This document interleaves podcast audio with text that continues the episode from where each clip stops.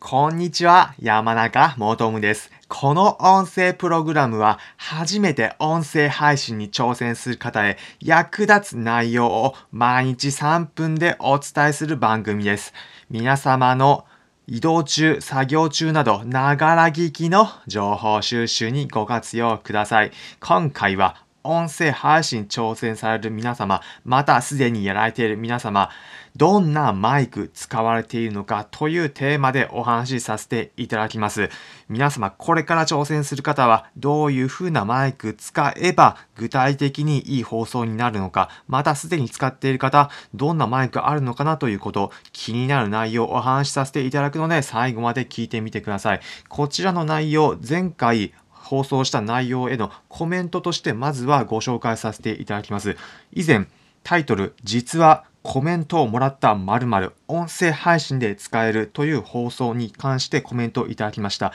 ちなみにこちらはマイクをご紹介させていただいた放送でした。こちらに対していただいたコメント、近森光の DX 企画書のネタ帳様からコメントをいただきました。ありがとうございます。コメント内容を読みます。こんにちは、ニコちゃんマーク。マイク大事ですね。ぶっ刺すコネクタ間違うと取り回しが大変になりますね。ということでコメントいただきました。ありがとうございます。こちらの内容ではマイクを機器接続するときにぶっ刺す先を間違えると、まあ、大変ということのコメントいただいたんですが、皆さんもどのようにマイク接続されていますでしょうか？あまりにもケーブルが煩雑になると、とても難しいかなというふうには思うんです。まあ、そのような点で、今紹介させていただいている内容に関してのマイク、私の中では使えるなと思ったので、一応音声配信される方の参考になる内容を通して、一つ私が今使っているマイクをご紹介させていただきます。今使っているマイクは Shure という音声機器の老舗のメーカーが販売しているマイクになります。詳しくはこちらの商品については説明欄のところにリンク先貼っておくので気になる方はそちらからチェックしてみてください。おすすめポイント3つあります。1つ目は何と言っても圧倒的な操作のしやすさです。こちらマイクのところから出ているケーブルを私のだと iPhone を使っているんですが iPhone に挿すとその場でもうすぐ放送の収録ができる。この簡単さが何よりも便利なんです。あまり音声の機器に詳しくない、私もそこまで詳しくないんですが、という方にとっていろいろケーブルが煩雑だったり操作がめんどくさいとなると、どうしてもやりにくいかと思います。そういった時に対して、こちらケーブルをただ iPhone に挿すだけで収録ができる。これが簡単さなんです。ポイントの2つ目が安定した音質です。こちらもあまり音質がどうかなと思うもの、安いから買ってみたという時に結果的に全然だったら安物買いの銭失いになってしまうと思うんですが、こちらだと音質が安定している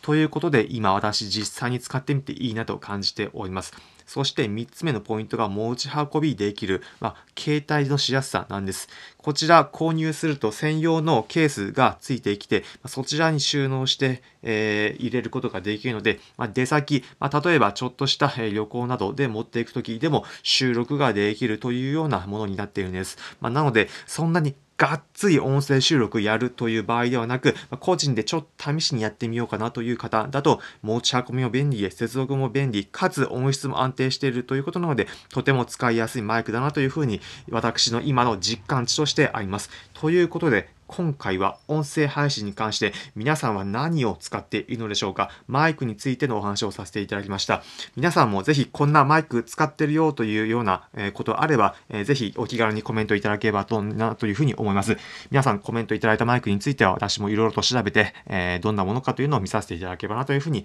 思っています。ということで、今回の内容、参考になったという方は、いいねの高評価、またこの音声プログラムのフォローのボタンをポチッとお願いします。この音声プログラムは初めて音声配信に挑戦する方へ役立つ内容を毎日3分でお伝えする番組です。皆様の移動中、作業中など、ながら聞きの情報収集にご活用ください。それでは皆様良い一日お過ごしください。また次回お会いしましょう。それじゃあ。